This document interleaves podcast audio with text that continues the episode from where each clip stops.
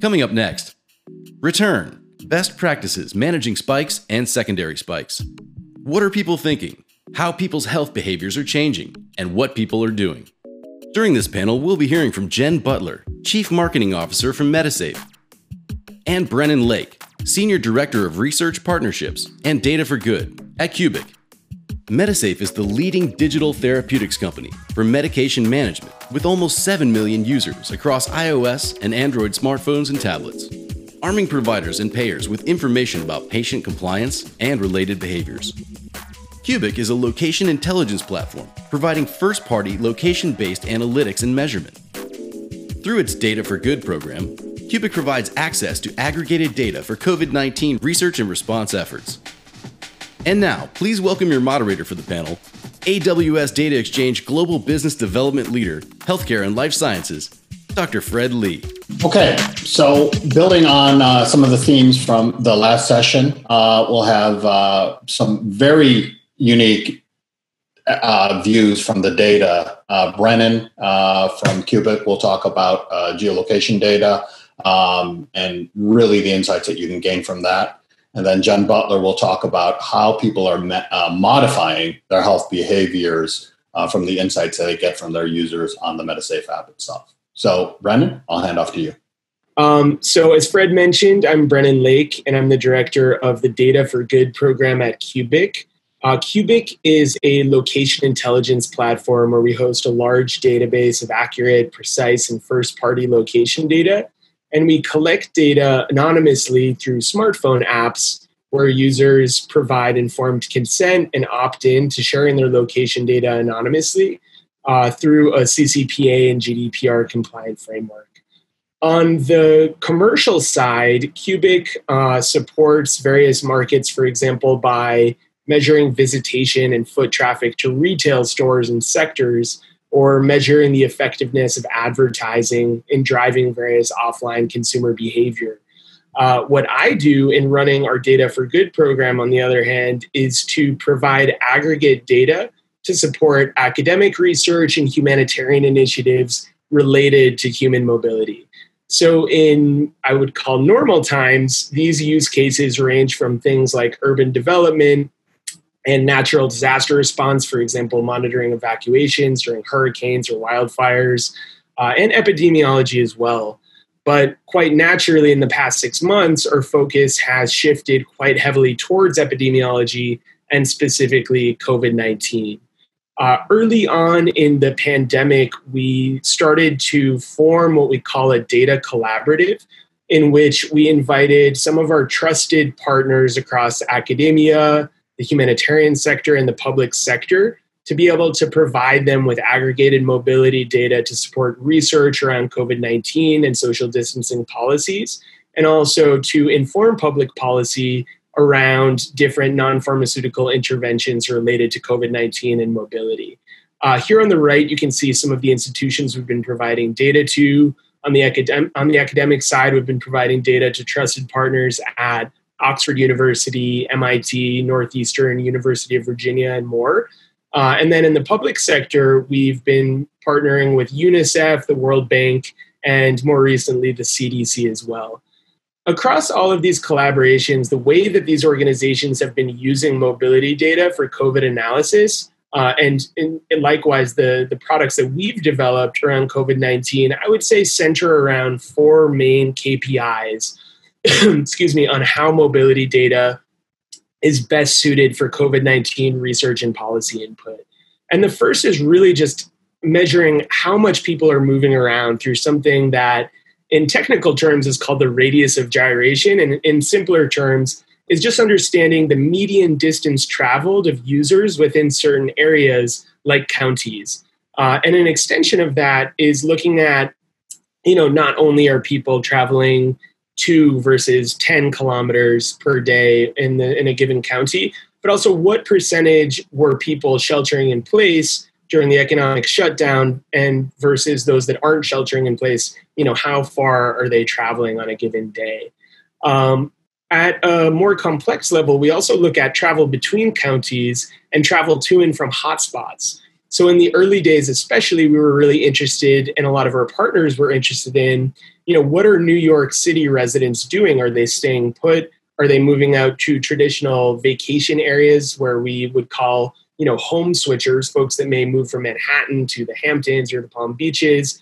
Uh, and what we saw was, in addition to that normal behavior, albeit that started a little bit earlier rather in the summer, we also see a lot of migrations and home switching um, across the United States as people may be mo- moving from cities to move into families, to rent out houses in the suburbs or in rural areas or what have you. Uh, another measure that we look at, and we'll dive into some examples and visualization soon, is measuring the rate of close physical proximity in public places where anonymized users are coming into within 50 meters of each other in public places. And we use this as a way to uh, have a proxy for the transmissibility, and so that public policymakers can think about what is the potential for reducing the R naught in terms of reducing proximity in public places. And then finally, an area that we work in traditionally in the commercial realm as well as for COVID 19 is understanding how visitation to key points of interest changes over time, not just in the retail and commercial realm, but also as related to public infrastructure like demand on hospitals or, for example, visitation to public parks and beaches as folks start to recreate a little bit more in the summer. Uh, so here we have a visualization of two of the metrics which I discussed earlier. In the blue line here, we have our Cuebiq mobility index, which shows the median distance traveled. This is nationally as compared to last year. So we have the baseline of what normal mobility was for 2019.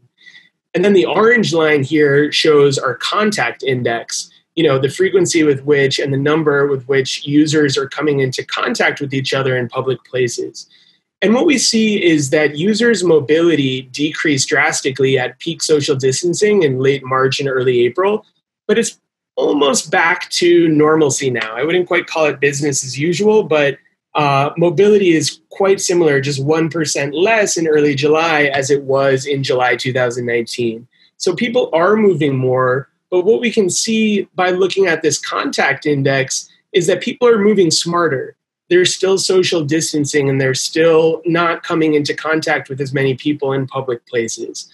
So this really bottomed out and is highly correlated with mobility. For example, at the end of March, I think um, contacts were reduced to about 77%, or sorry, 33% of their um, 2019 level. They decreased by 77%.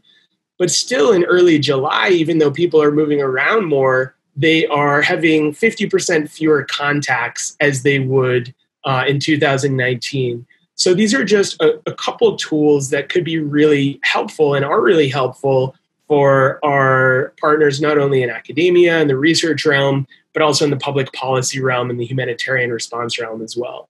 Uh, I don't know if I got a poll in in time. I kind of had an 11th hour idea um, if there is a poll, maybe we can serve it up now, and if not, maybe you can signal that I can just move ahead.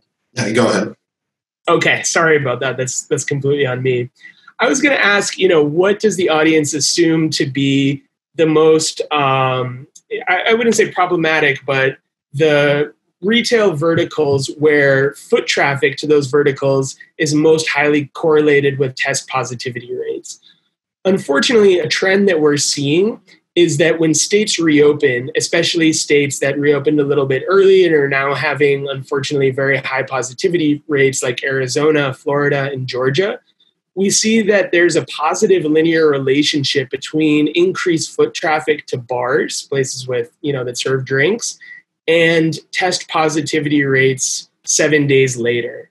Um, and of course, you know, we all know from our stats classes that correlation is not causation, but when there is such a high correlation across Arizona, Florida, and not pictured here, Georgia, you know, these could be interesting insights for the policymakers that we work with as they figure out, you know, how to manage economic reopening in a safe and responsible manner.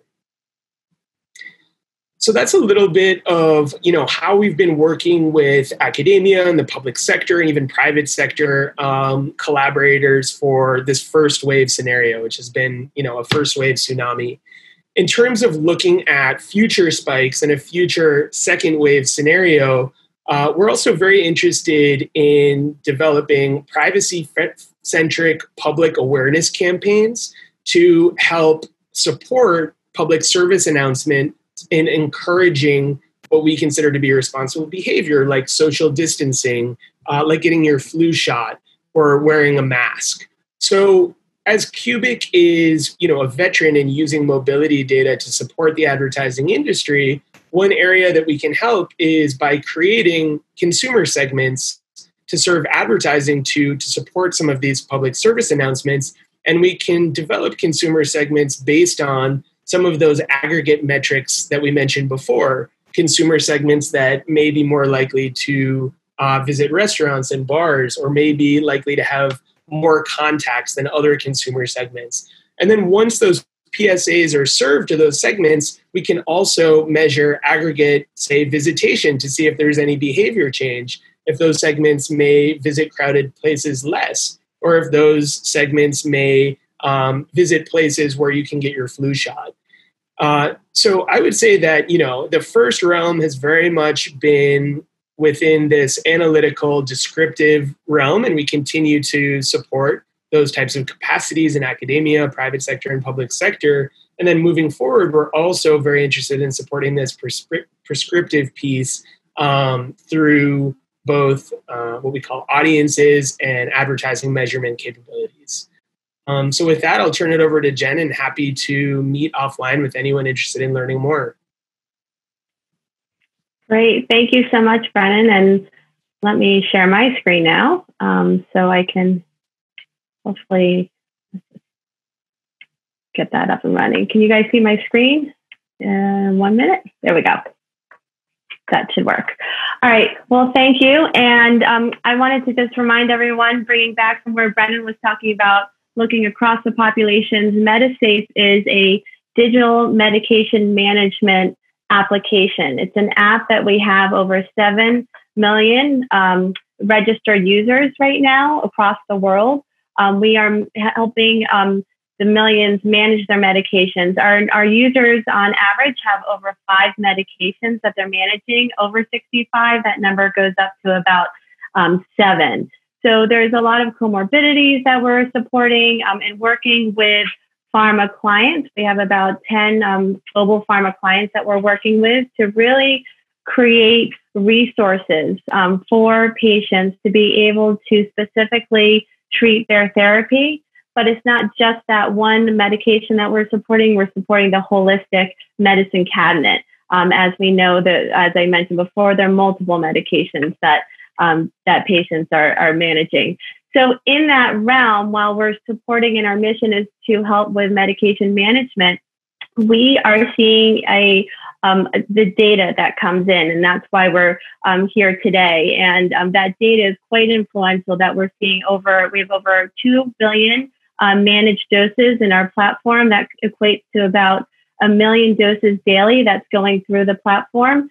We've done a lot of studies, as you'll see on the um, the left hand side. We've collaborated with IQVIA in probably over almost a dozen studies at this point, doing um, retrospective studies matching our real world evidence and self reported evidence to medication possession ratios to, to confirm the RX claims to what we're getting reporting um, and, and seeing the increase in lift in, in the adherence and extension of persistence um, using a digital companion. Um, in addition, we've been um, not rated, uh, published in, a, um, in JIRMA and JAMA, and have um, endorsements of the number one medication app um, from the American Pharmacists Association as well. So, with all that said, um, when COVID, when the pandemic started hitting in early March, we, as a team, said to ourselves, you know, what what can we do as a medication app? we see activity that's going through our platform. Um, we see we have the support mechanisms in place, but but how do we know what the mindset of the patient really looks like and what's going into that consumer sentiment about this overwhelming feeling of the pandemic setting in, focusing on medication management. So we launched two surveys, one in mid March and another in mid April. And with these surveys, as you'll see on the left hand side here, this is a rendering of our app um, or a screenshot of our app. And we have an update section where we actually did an in app survey and had over 11,000 responses within days. We were absolutely um, overwhelmed with the amount of quick responses we had over an age range that actually um, is kind of focuses more on the average age around 49 um, of the for the respondents. And what we found also is that when we looked at the respondents, there's a, a, breakdown in all the different conditions that they're treating, primarily, as you can see, those that are treating cancers um, as the predominant um, condition, but really a sampling across a lot of the conditions. We were really surprised with how responsive consumers are and were during this time. Um, we ask a very open-ended question in our survey. App surveys are about three to five questions at most, and you got to be quick with them. Um, but you know, it's what else can we do? And the fact that we were checking in, even though we're an app and people don't, we don't talk to people, we're helping them manage. They wanted connection. They wanted to have that sense during an, uh, uh, the social distancing and a feeling of isolation that somebody's there for them, someone's caring for them. So that's what this survey provided them with a sense that we are touching base. Um, but let's go through what we learned about them is that not all patients um, have the same reaction in during this um, in medication management. It really, uh, when we asked them what their concerns were about their medication management routine during the pandemic, as you could see on this chart below, primarily um, the, and um, the question that told asked um, consumers to choose all that applied. Um, but the primary, uh, primarily, we're concerned about accessing medications during the pandemic and getting treated um, if infected. However, when we started looking at the segmentations behind um, these answers, we saw differences in some outliers, especially in those consumers who were 49 and younger. They had um, a higher concern about accessing medications, higher concerns about missing doses, and actually slightly higher in affording their medications. But when we looked into the specific conditions that patients were treating, we also saw some differences. And that um, in accessing medications was apparent with those that are treating depression. Um, very concerned over the average um, of being able to access medications. And when it came to feeling vulnerable, the, the medications were making them feel vulnerable. Um, patients treating lymphomas were by far um, very um, feeling very vulnerable about this.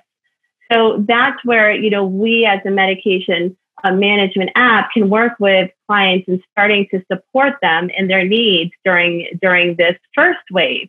Um, and as we go into um, the discussion here, is what can we do for a second wave? It's being able to learn who are those patients that are feeling more vulnerable or having concerns about access or financial um, affording their medications, and how do we get in front of that? Um, another, um, we I think we heard from the panel before about how routines um, have changed during the um, during the pandemic, especially the first wave. As we heard, um, we actually have reported from our patients that almost for, over 45%, about 47% were missing doctor's appointments, yet turning to digital health for for that supplement. Um, and though um, a lot were missing the labs as well. So that traditional care model was not in place, but looking to a future care model to be able to supplement it. Um, those that were missing doctor's appointments were patients um, that exceeded, you know, that were over the average that we saw were um, patients that were treating GI or ulcer, ulcerative colitis, um, the psoriatic um, arthritis or rheumatoid arthritis, and those again um, treating lymphomas for unfortunately um, above average in meeting their um, in missing their doctor's appointments. However, those turning to telemedicine were primarily from the U.S. under 49, and those treating depression as well. I do want to note that we are look that there is a whole talk about telemedicine and telehealth, yet we are digital health, and I think there's a whole opportunity here with the impact that digital health can play um, in between all those telehealth visits as well, which is evident from the activity that we're seeing um, in the app. So, um, to follow on that, what we did as a result of, of hearing from our consumers, wanting that touch um, to us to touch base, keeping them informed, is that we sought out a partnership with Everyday Health. and we created a digital um, resource center, a COVID 19 resource center, where we were able to um, provide the content from Everyday Health and we're able to um, syndicate it if, or to, um, to target it to those with specific conditions as well to make it relevant. Um, what you're seeing here on the left hand side is a chart about the click through rate of content by condition. On average, our click through rate on this content was 48.5%. Um, and you can see the, the averages across all the different conditions as well. This is really astronomical. It's phenomenal when you look at that targeted ads and our Medisafe average click through rate on content is far below that. So the relevance and the immediacy and seeking the information is, is really what the patients were looking for at this time.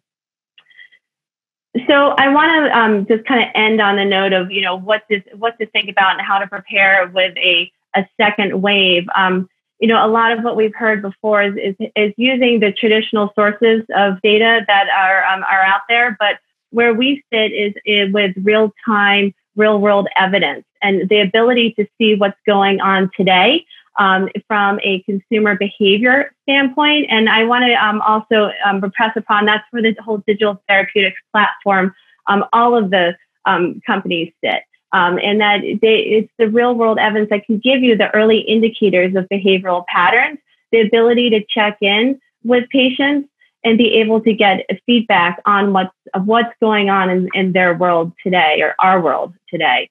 Um, from Medisafe, what we have with um, on the AWS Exchange are all the different touch points with patients across medication management. So understanding who they are, what's in their medicine cabinet, what sort of financial support they need, to their medication behaviors, um, into tracking measurements as well. So you can start looking at the different behaviors to be able to understand um, what that um, indication, where that um, where that's going for um, for the second wave, and how to better help them. So with that, I will um, turn it back to Fred. Uh, Jen, sharing my screen. Yeah, Jen, no, thank you very much. Uh, I think the audience was able to get a good sense of the granular detail that you can provide related to patients' therapeutic journeys um, here overall. And I'm very delighted to hear that the digital companion of the Medisafe app has become Wilson the volleyball for many people. Uh, I like that. I'm going to have to use that reference. Supporting them. Uh, it really them. has been. yeah. Um, Brendan, um, quick question for you. Um, will we ever greet any each other with hugs anymore? I'm just asking for a friend. I hope so. I'm a big hugger, um, but but I think we'll have to wait and see. Maybe if we have face shields. Yeah. In all seriousness, though, bad jokes aside, um, what what's the most exciting thing that you're seeing related to how customers are using uh, Cuebiq and geolocation data um, from the pandemic itself? Yeah, for me, I, I, would say it's not necessarily a specific application. Uh, it's more just the overall embracing of uh, alternative data sets, of course, with with all caveats fully understood, um, and seeing non-traditional uh, stakeholders. So, you know, I would say that for a while, our Data for Good program was just really focused on academic research. Um, what we've seen is since COVID nineteen similar data sets, a single dashboard can be utilized not only by academia but also by the public sector. Um, by you know, the same dashboard could use, be used by the CDC, a big box retailer, uh, and you know, a, a PhD candidate doing their dissertation. So I think it's really interesting to see how these highly aggregated data sets can have so many applications and and it just I think really extends their value, which is which is great to see. Great. Great. Well, thank you both. Uh, your organizations have been giving a lot of uh, customers and partners those aha moments. Uh, and for the audience, I certainly encourage you to uh, book some time uh, with Brennan and Jen uh, so you can also share in some of those lessons and use cases as well. So thank you. Great. Thanks so much. Thank you very much. Don't forget, the data providers that you've just seen are ready and waiting to meet with you via Battlefin Connect. Visit battlefin.com for more details. And stay tuned for details about our next event.